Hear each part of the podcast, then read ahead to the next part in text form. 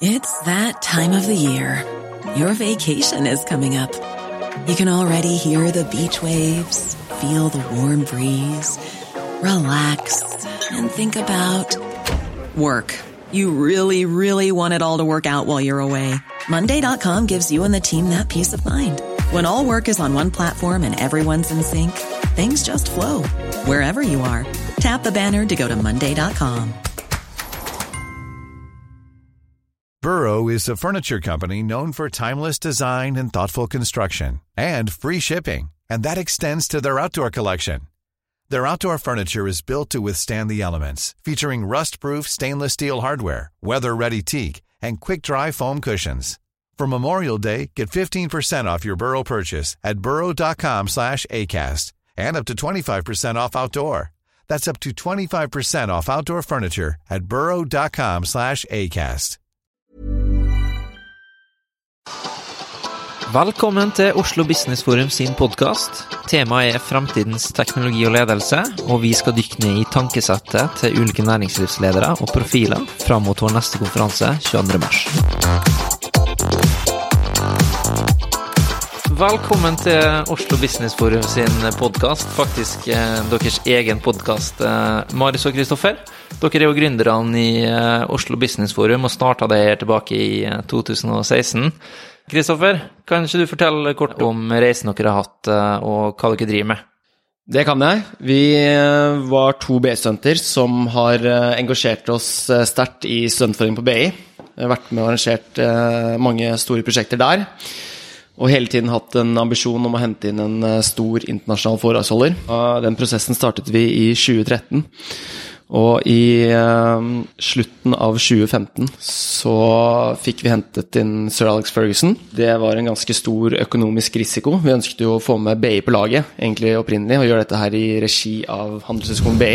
Men eh, så valgte vi rett og slett å ta hele risikoen selv. Så da gikk det en dag, og dagen etter så opprettet vi et eh, aksjeselskap, Walkover, og satset en halv million kroner hver på å starte Norges eh, råeste næringslivskonferanse, rett og slett. Hvordan har fordelinga mellom dere to vært? Nå er det jo sånn at eh, det er to likestilte gründere i bunnen her, men eh, en av dere må jo kanskje ta ledelsen, eller hvordan har, det, hvordan har dere fordelt det, det arbeidet? Det er jo sånn at Fra dag én så har vi jo ikke hatt noe klar struktur på det her.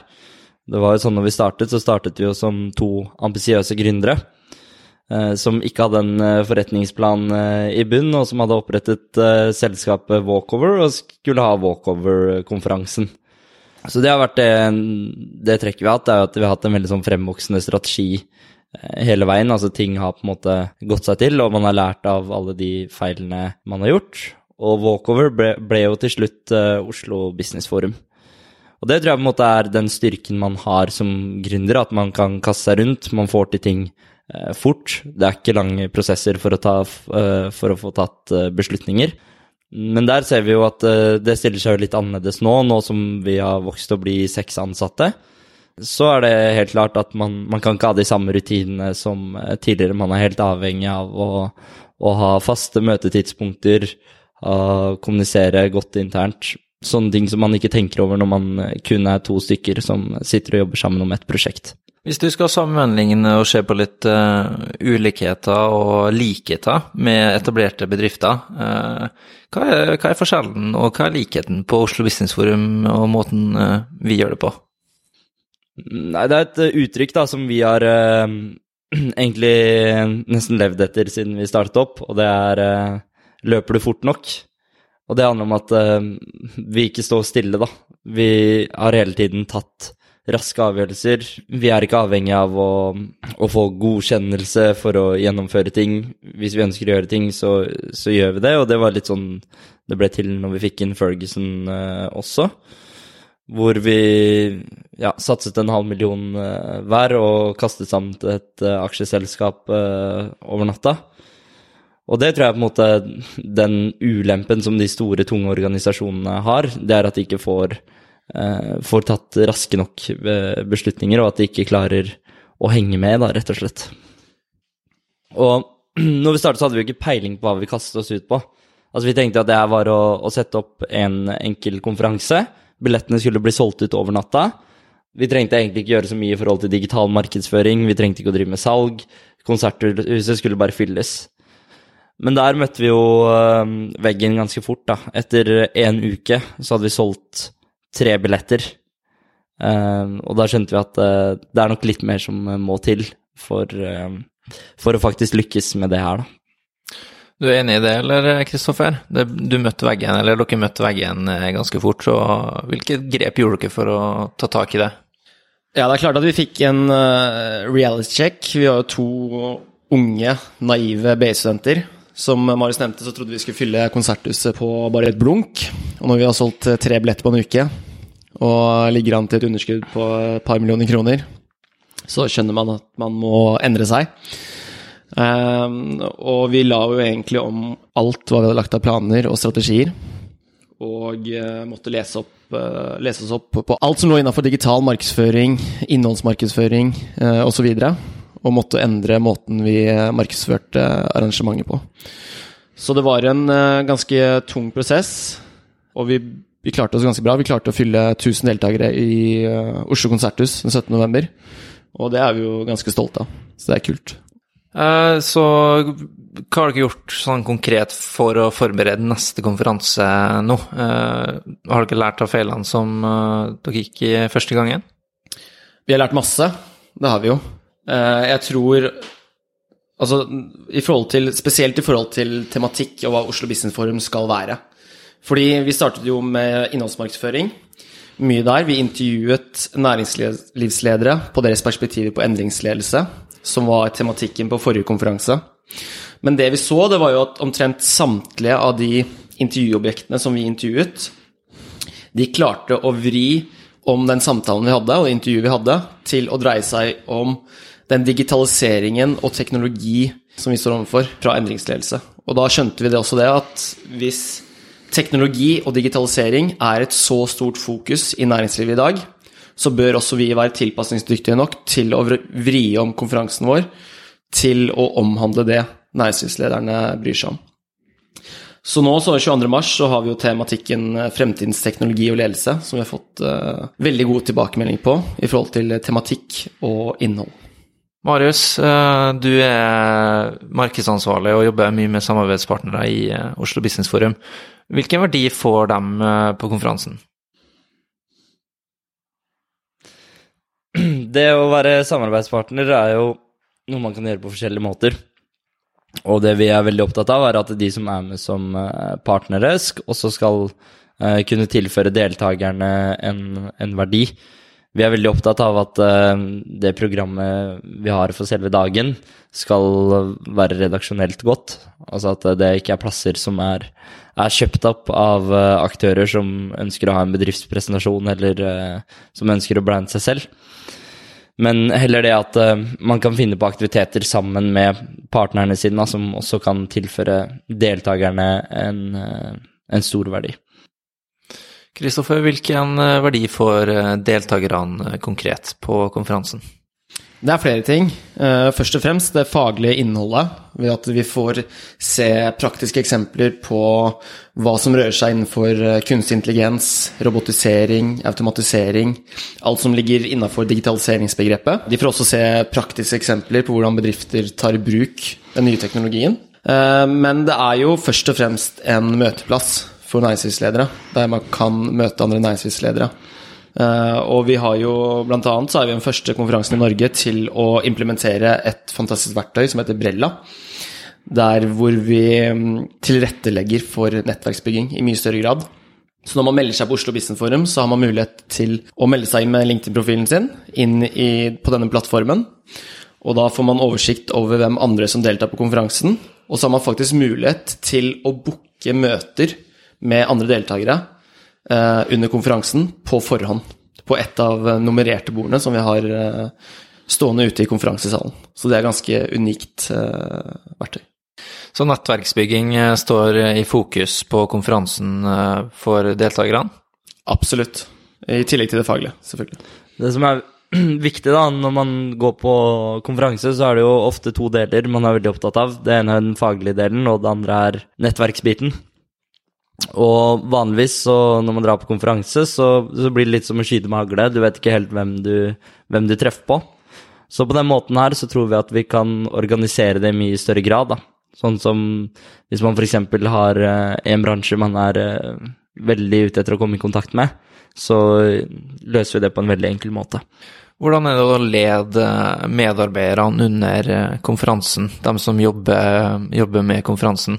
Eh, bruker dere noe verktøy for å klare det, eller eh, går alt på munnrappe, kvikke beskjeder over samband? Vi har vært så utrolig heldige at vi har fått et, uh, fått et samarbeid med Studentforeningen BI, hvor uh, en av deres underorganisasjoner er med på å bistå under selve konferansen. Uh, så nå i november så hadde vi Inspire, som er en næringslivskonferanse på BI. Der hadde vi 30-40 flinke ambassadører som var med og bisto der. Eh, nå den 22. mars så har vi med dem som skal arrangere Fadrullan i august. Og da får de prøvd seg ut uh, hvordan det er å jobbe i team sammen uh, under Oslo Business Forum. Og selve ledelsesbiten av det er veldig greit, fordi det er så fantastisk flinke folk som er med å jobbe under dagen. det eneste som det står på, er egentlig planleggingsfasen. At den er god. Og så lenge den er god, så går egentlig selve gjennomføringen i dagen veldig bra. Hvordan er det å jobbe med, med unge folk og internkommunikasjon? Bruker du noen spesielle verktøy for å håndtere det på en god måte, eller uh, bruker du litt tradisjonelle metoder som e-post, eller hva gjør du? Vi bruker selvfølgelig e-post. Uh, den tror jeg ikke kommer til å gå ut med det første, men til internkommunikasjon så bruker vi spesielt to verktøy. Vi har eh, det som kalles for Slack til intern kommunikasjon. Der foregår eh, all kommunikasjon internt med hverandre. Og så bruker vi noe som kalles for Trello, som også er godt kjent for de fleste, til å fordele arbeidsoppgaver og fungere som en slags to do-list. Hvis vi vender temaet litt over til teknologi. Teknologi er jo veldig spennende, men er det mest spennende, eller er det mest skummelt? Vi er jo to unge, fremadstormende gründere, så jeg tror nok vi er mer opptatt av mulighetsrommet enn de utfordringene som teknologi skaper. Og det er jo mange som eh, snakker om at to milliarder arbeidsplasser vil forsvinne neste årene, og ser store utfordringer med det. Det er jo selvfølgelig forståelig, men det vil jo definitivt skape også nye arbeidsplasser. Utfordringen blir jo som sagt eh, den omdreiningen der. ikke sant? Når disse eh, arbeidsplassene forsvinner, og man klarer å få inn de nye arbeidsplassene fort nok. Det er det som blir eh, spennende. Marius, hvilke, hvilke temaer gleder deg til å høre mer om under Fremtidens teknologi og ledelse 22.3?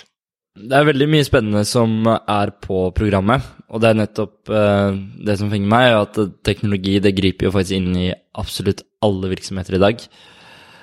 Og det som er spennende på programmet, er jo det at um, det er delt opp i flere deler. Altså I del én så skal vi få se litt, uh, litt av disse buzzwordene. Uh, hva som rører seg der ute, som Kristoffer sier av kunstig intelligens. Og over i del to så skal vi få et større innblikk i hvordan gründerne i dag bruker uh, ny teknologi faktisk for å skyte fart. Og del tre, der skal vi se praktiske eksempler på hvordan man kan ta i bruk ny teknologi. Og i siste delen så skal bl.a. Uh, eh, sjefen i SAS, uh, Rikard Gustafsson, og årets digitaliseringsleder uh, Bernt Reitan Jensen gi eksempler på hvordan man kan implementere ny teknologi i store organisasjoner. Kristoffer, hvordan har det vært å, å hente inn foredragsholderne til årets program? Har de vært villige, eller har de vært motvillige, eller har de sett mulighetene, eller har de sett utfordringene? Uh, nei, det har egentlig vært veldig greit uh, å spikre programmet. Vi har jo klart å bygge oss opp en merkevare med Oslo Business Forum. Og jeg tror at det som mange ser på som en stor mulighet, er jo at ved forrige konferanse så var 44,7% av deltakerne de var styreleder eller administrerende direktør. Så det er jo en veldig spennende målgruppe å prate til. Og det tror jeg mange av forholdsholderne som vi har tatt kontakt med, har sett verdien av. Fordi eh, det har ikke stått på selve viljen til å kunne holde foredrag ved konferansen. Det har jo vært en uh, veldig stor etterspørsel etter å stå på scenen og prate på Oslo Business Forum. Og det er jo kjempegøy for uh, oss. Hvordan har interessen vært for samarbeidspartnerne, Marius? Den har vært veldig, veldig bra. Altså, fra i fjor, hvor vi måtte, nesten måtte jage samarbeidspartnere for å få det med på, på laget, så har det faktisk gått til det at uh, vi blir kontaktet av uh, store selskaper som ønsker å etablere et samarbeid med oss.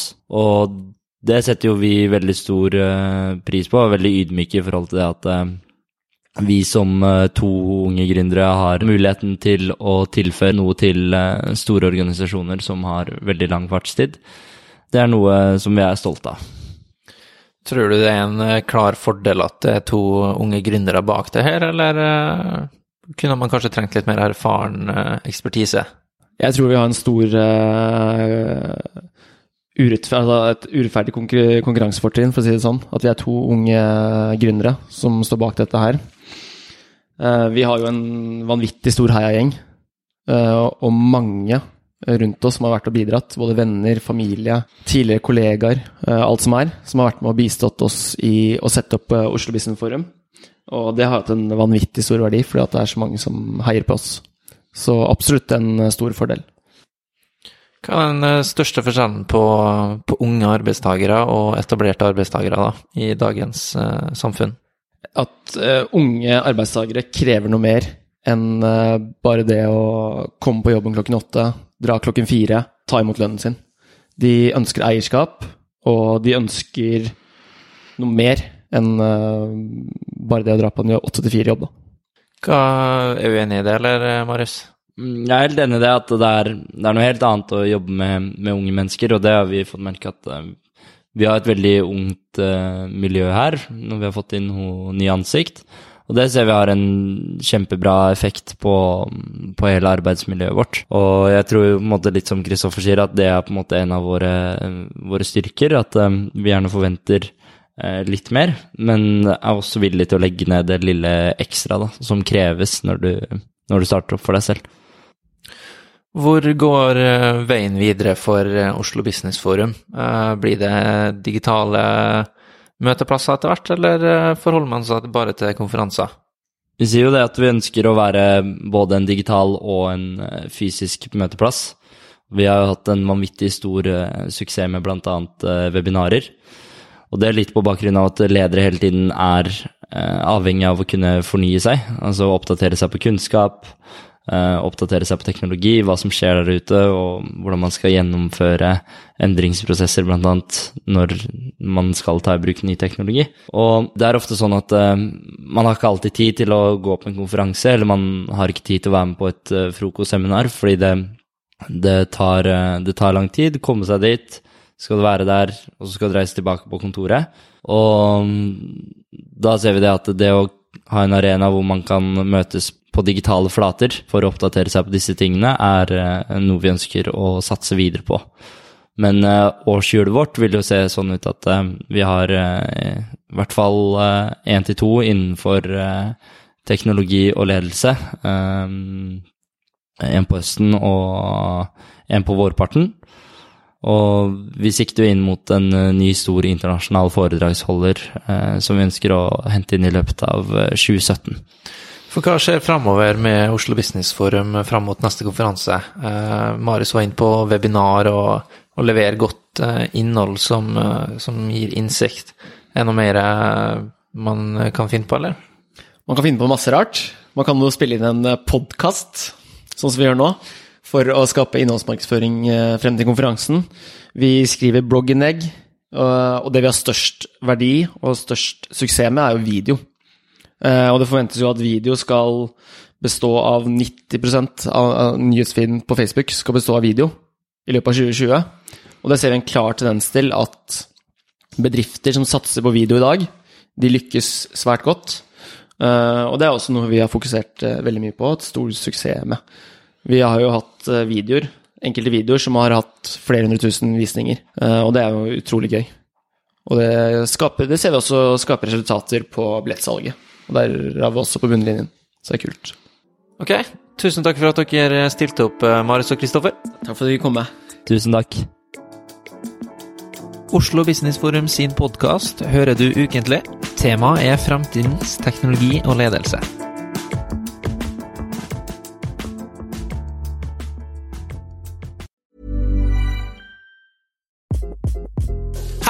This is Craig Robinson from Ways to Win, and support for this podcast comes from Invesco QQQ, the official ETF of the NCAA. Invesco QQQ is proud to sponsor this episode and even prouder to provide access to innovation for the last 25 years. Basketball has had innovations over the years too. We're seeing the game played in new ways every day. Learn more at Invesco.com slash QQQ. Let's rethink possibility. Invesco Distributors, Inc.